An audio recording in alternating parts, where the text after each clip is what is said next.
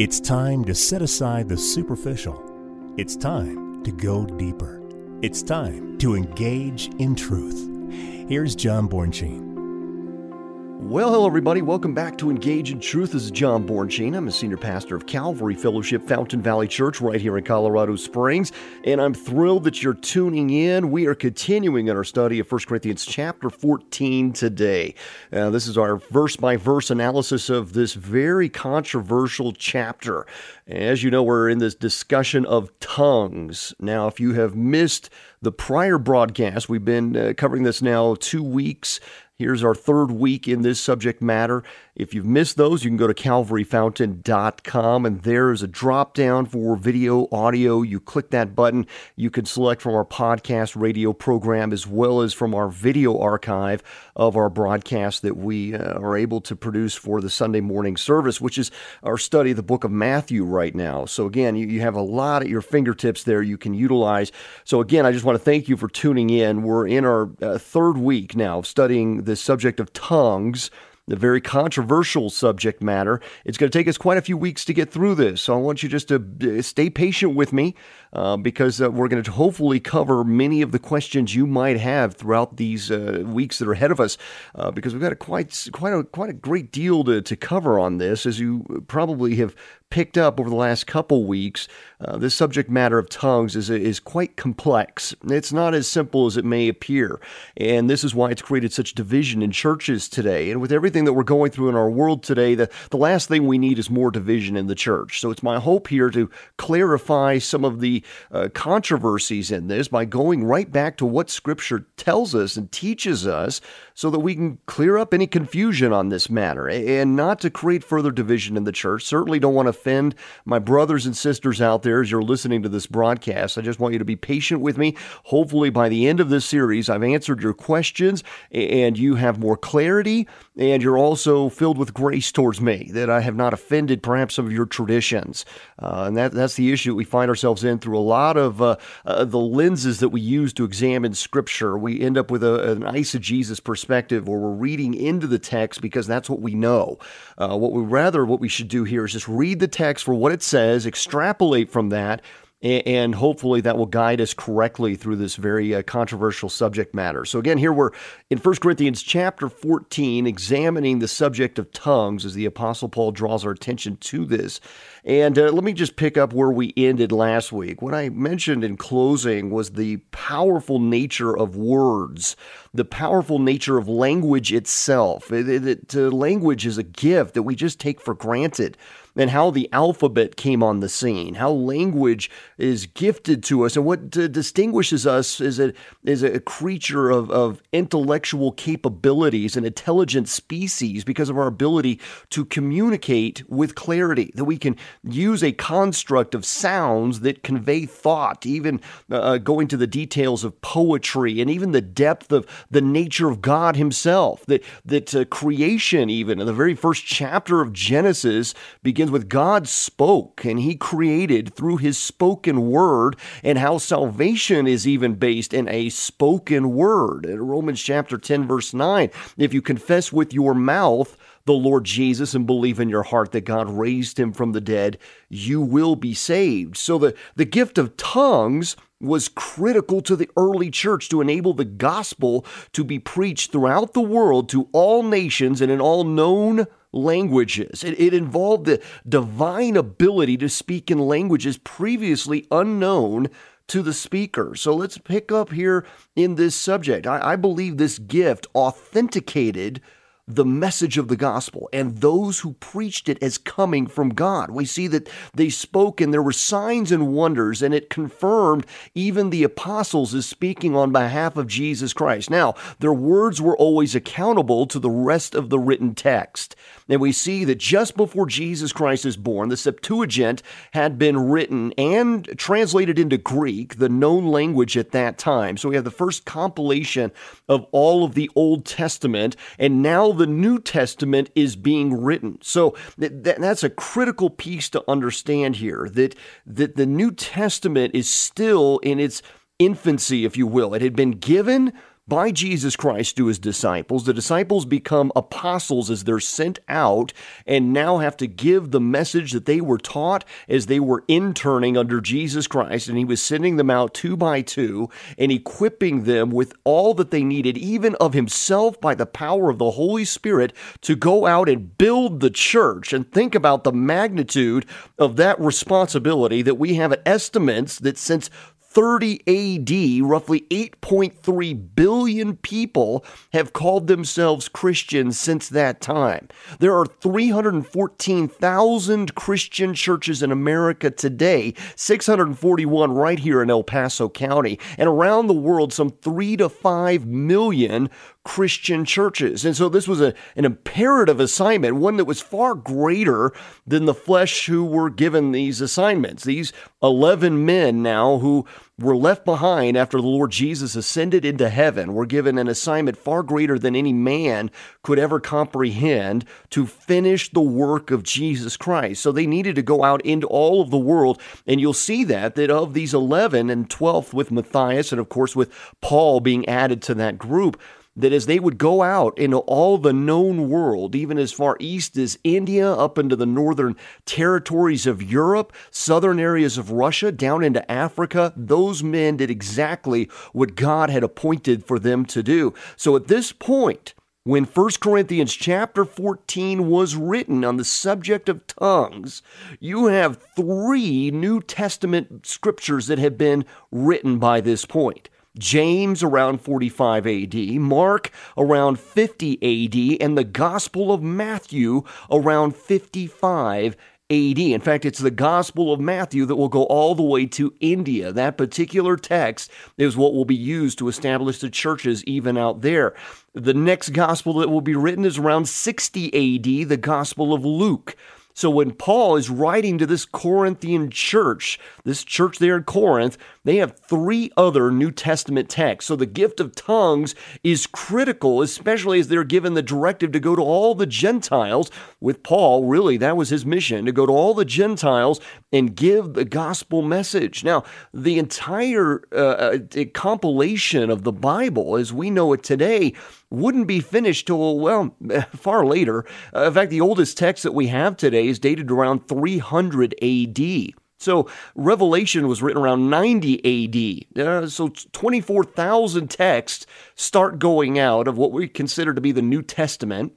All these churches are using that text and to compile them together into a canonized scripture uh, would happen just sometime thereafter. Uh, we see that they're already trying to keep up with what the churches are using. There's a lot of accountability that was needed there to make sure what was written was accountable to the Old Testament as well. But the Codex Vaticanus was written around 300 AD. That's the oldest text that we have today. So between 57 AD and 300 AD, you really needed to hold everything accountable, especially with revelation that was coming out, the, the, the signs and wonders, the spoken word in a church. That was that's why the gift of prophecy was so critical.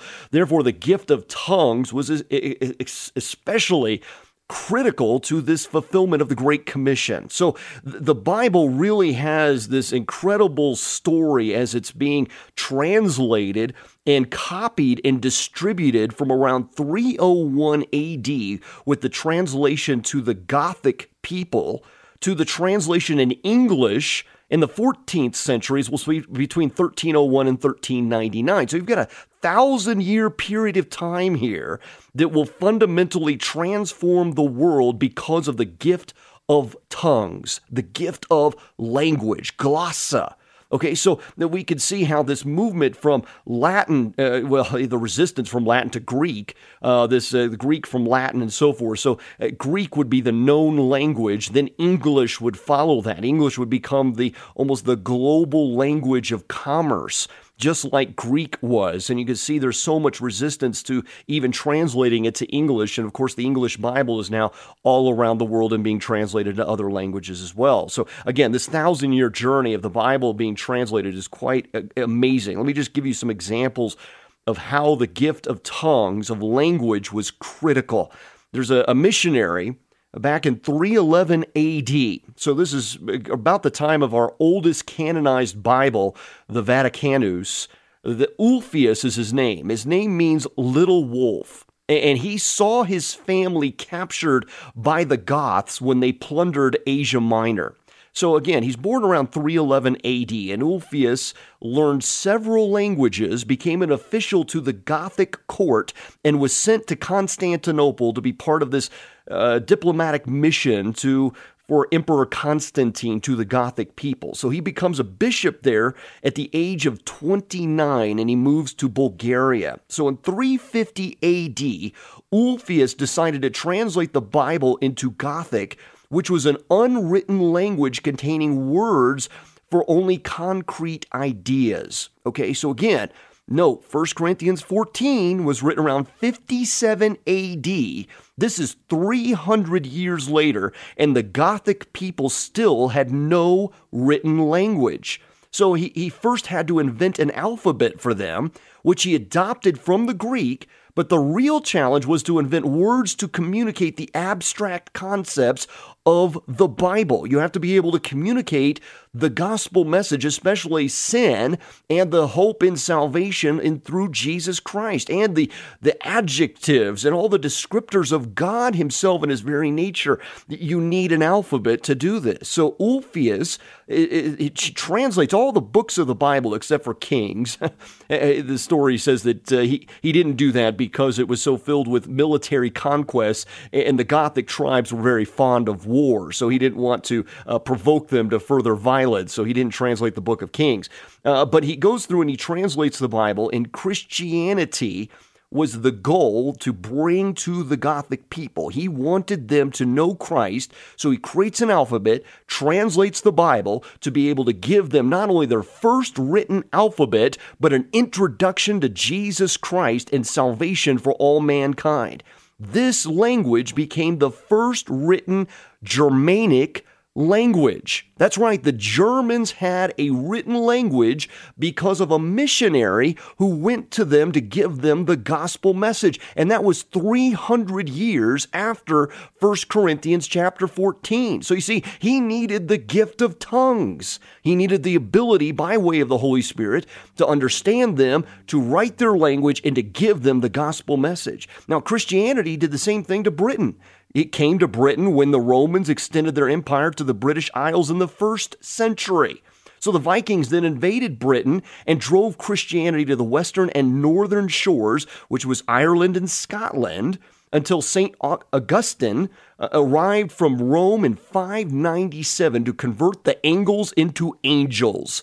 That's what he said the Angles into angels. Now, this was 540 years after 1 Corinthians 14 was written. So that's 540 years of the gift of language still being used. So the Lindisfarne Gospels were written in Latin, but a priest wrote in red ink between the lines of Latin an Old English translation of the Gospels, which became the earliest known English translation of any portion of the Bible. So at the end of the Middle Ages, America would be discovered less than a century after the English Bible was first translated.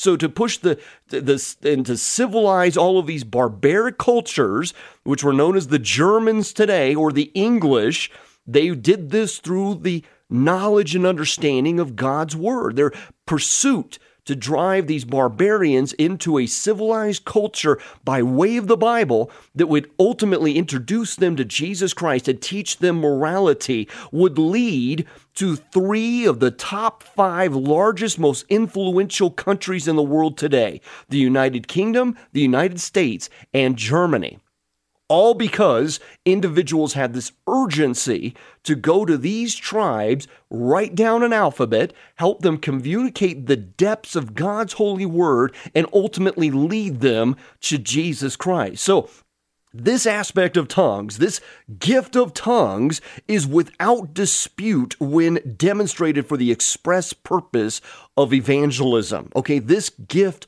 was critical to this this great commission, this impossible mission that was needed for mankind to fulfill that which the Lord had called them to do. So you won't hear an argument between believers over the first four aspects of tongues that we talked about last week. You know, we mentioned that it was uh, used of the 161 occurrences in the Bible. Uh, it's uh, used to reference an organ, the, the tongue in our mouths, that physical organ between our, our teeth there. Uh, it's also an expression of character. It's a manifestation of the Holy Spirit, or even diverse linguistics languages. But where we get tripped up is when tongues is used in the fifth aspect of this, which is related to what appears to be a spoken unknown language to the speaker that may be either one or more of nearly 7,100 languages of the world, or an unknown spiritual language of the Holy Spirit, all for the express purpose of worship to God. Okay, that's where things get tripped up. No one seems to argue whether or not God gave the gift of language to minister the gospel to people groups all across the globe, to uh, communicate the depth of God's holy word, to create alphabets, to write the Bible, to translate it into various languages.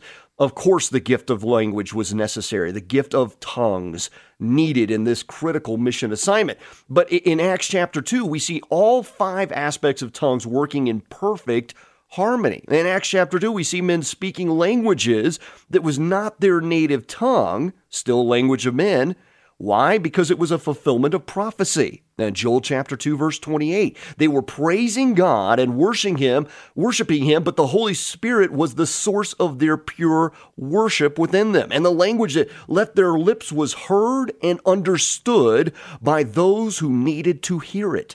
So they heard worship, but it astonished them so much that Peter, being filled with the Holy Spirit, was able to speak to them boldly, and the listeners were convicted, repented, and thousands were saved. You see, worship fostered evangelism.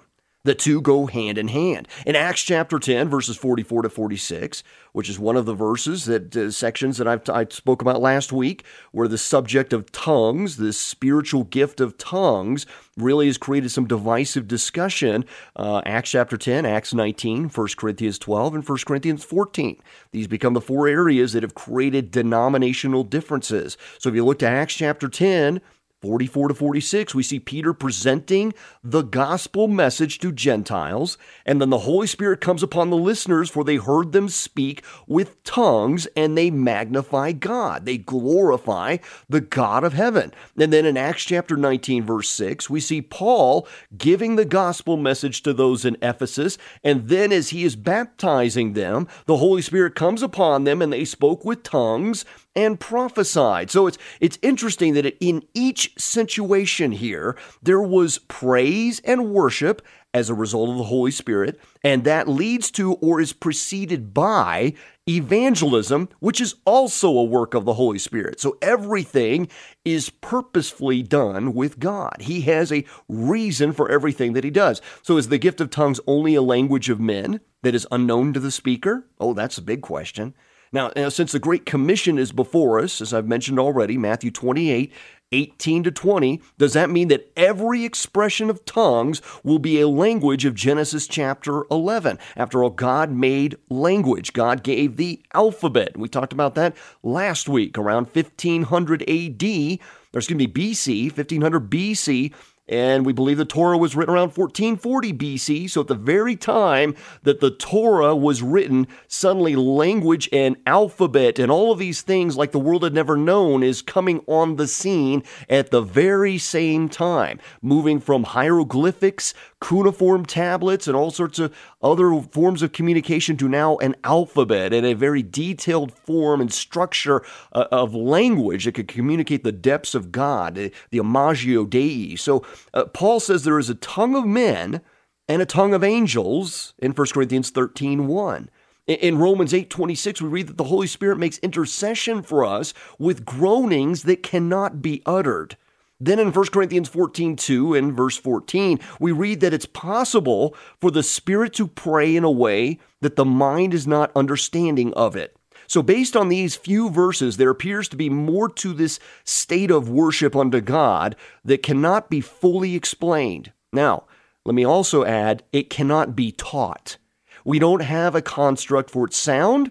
We don't know what it sounds like. We don't know any more about this. So therefore, we dare not dance in the gray area. We, we need to be very careful about not dancing in the gray area, okay? We need to, to hold fast to what is communicated with clarity, lest we find ourselves uh, in disobedience and creating chaos without, within worship rather than orderly, wise worship. So, in my humble opinion, there's not enough evidence here to support the idea that tongues is a special, unknown prayer language. Now, uh, this would not fit the narrative of the purpose of the spiritual gifts as a whole. Okay, so uh, some of you are getting ready to stone me right now. Hang on, uh, let's look at this further.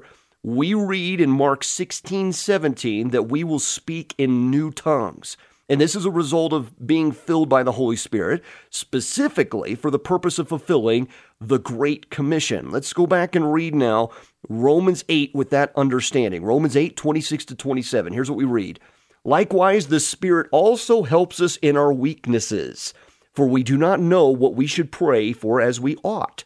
But the Spirit Himself makes intercession for us with groanings which cannot be uttered. Now, He who searches the hearts knows what the mind of the Spirit is, because he makes intercession for the saints according to the will of God. Now, since we're weak, and we know that we're weak according to James 4 3, the Holy Spirit is working with our spirit, as we also read in Romans 8 16, and makes intercession for us as we pray. So, although we might, may not have the gift of speaking in tongues, which we may manifest as a language of men of Genesis chapter 11, but is unknown to the speaker, we can all be assured that the Holy Spirit is delivering our worship and prayers to God and translating them accordingly. Because our, our understanding is finite and our words don't always capture what the heart is feeling, sometimes deliberately. So we're, we're you know, honestly, we're not really that honest with God with our words. I mean, when we really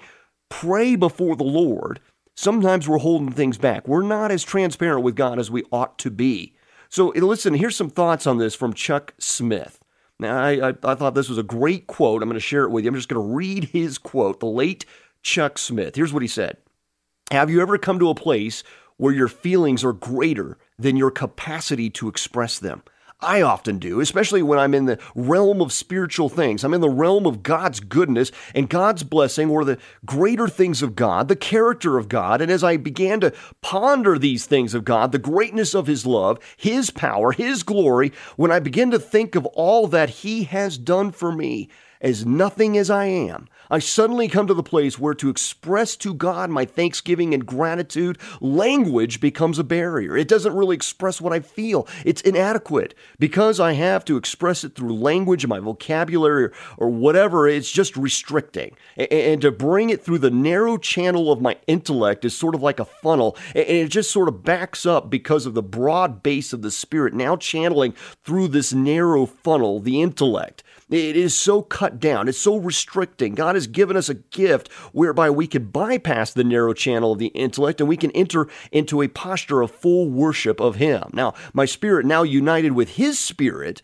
and a full unrestricted flow of my love and my appreciation and my expression to him of his greatness and of his glory as I praise and glorify the God of heaven that I worship and serve, it's rather nice to know that I'm able to bypass the narrow channel of the intellect in this posture of worship. Now, I think that's a powerful statement there, but it can also lead to some confusion because, again, we have an orderly, wise God. So, how do we channel all of that passion, all of the fact that we're not as transparent with God as we should be? We got to get real with God, and we have to sometimes struggle to find the words as we're communicating with God. But in this time of prayer, there is still an orderly, wise construct to how we engage with the God of heaven and earth. So here's some something more here to, to ponder in this. Is it possible to speak in tongues while praying and worshiping in English?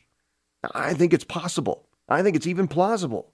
Uh, we can even pray and worship without words even leaving our lips.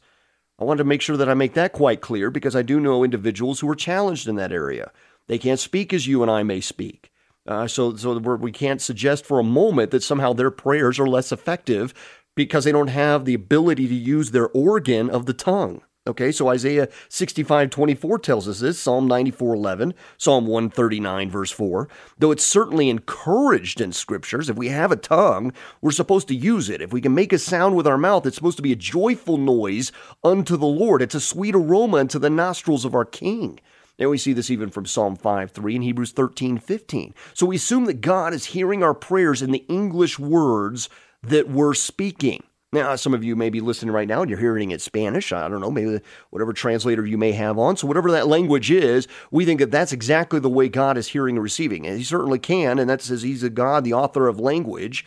But when reality, I think that even though God fully understands our language, since God created language, we're told that the Holy Spirit within us is speaking a different language to God and translating our prayers according to His holy purposes, His will. So, in the same vein, I think that as you and I look and nod at each other we're hearing words. In fact, we're speaking in the same language and hearing what the Holy Spirit wants us to hear. That what we're doing in a posture of prayer is submitting to the holy purpose of, of God to pray His own will back to Him. That removes our pride from the equation. When we're truly in a posture of prayer, whatever language He's hearing it in of the Holy Spirit, that's between God and Himself. Okay, so I believe that if the gift of tongues came upon you and you needed to share the gospel with someone who needed to hear it, then you would speak and they would hear. Okay, that's the power of the Holy Spirit working through us. Language would not be a barrier because of the Holy Spirit, and He will ensure that translation is occurring there. So, this does not give us a license to just jump on a plane and go to a foreign country without planning. The farmer must till the soil, must, work must be done, but God does bring the rain and then another must bring the harvest. Okay, so I'm out of time and I'm just getting started. You can see this is why it's going to take a few weeks to get going here. I need you just to understand that there is something going on in the supernatural plane that sometimes we try to manifest in the in the flesh. We have to understand that the Spirit is going to have a language with God the Father, and sometimes we try to create that language out of our own strength. What we need to understand is even if we're hearing English, God is going to hear exactly what He needs to hear from Himself being spoken back to Himself by way of the Holy Spirit. It's something that's mind boggling, really, when we start to comprehend what's going on here, when our finite minds are wrapped around the spiritual gift of tongues. But we also have to understand its very real utilization in fulfilling the Great Commission. The gift of tongues has been critical for, for more than a thousand plus years now, and as, as we've gone in all the nations to preach the gospel. So, this is a, a serious discussion we're having here. We've got so much more to cover. Uh, stay with me on this. You probably have a number of questions already brewing up in your mind. We will get to them over these next few weeks. So, again, I want to thank you for listening to Engage in Truth. Thank you for sticking with us. Now we're three weeks into our subject of tongues. Go to calvaryfountain.com to learn more, listen to previous broadcasts. And if you're looking for a church to engage with, we would love to worship with you at Calvary Fellowship. Fountain Valley Church right here in Colorado Springs. Services are 8 a.m. and 10 a.m. We'd love to see you there. God bless you.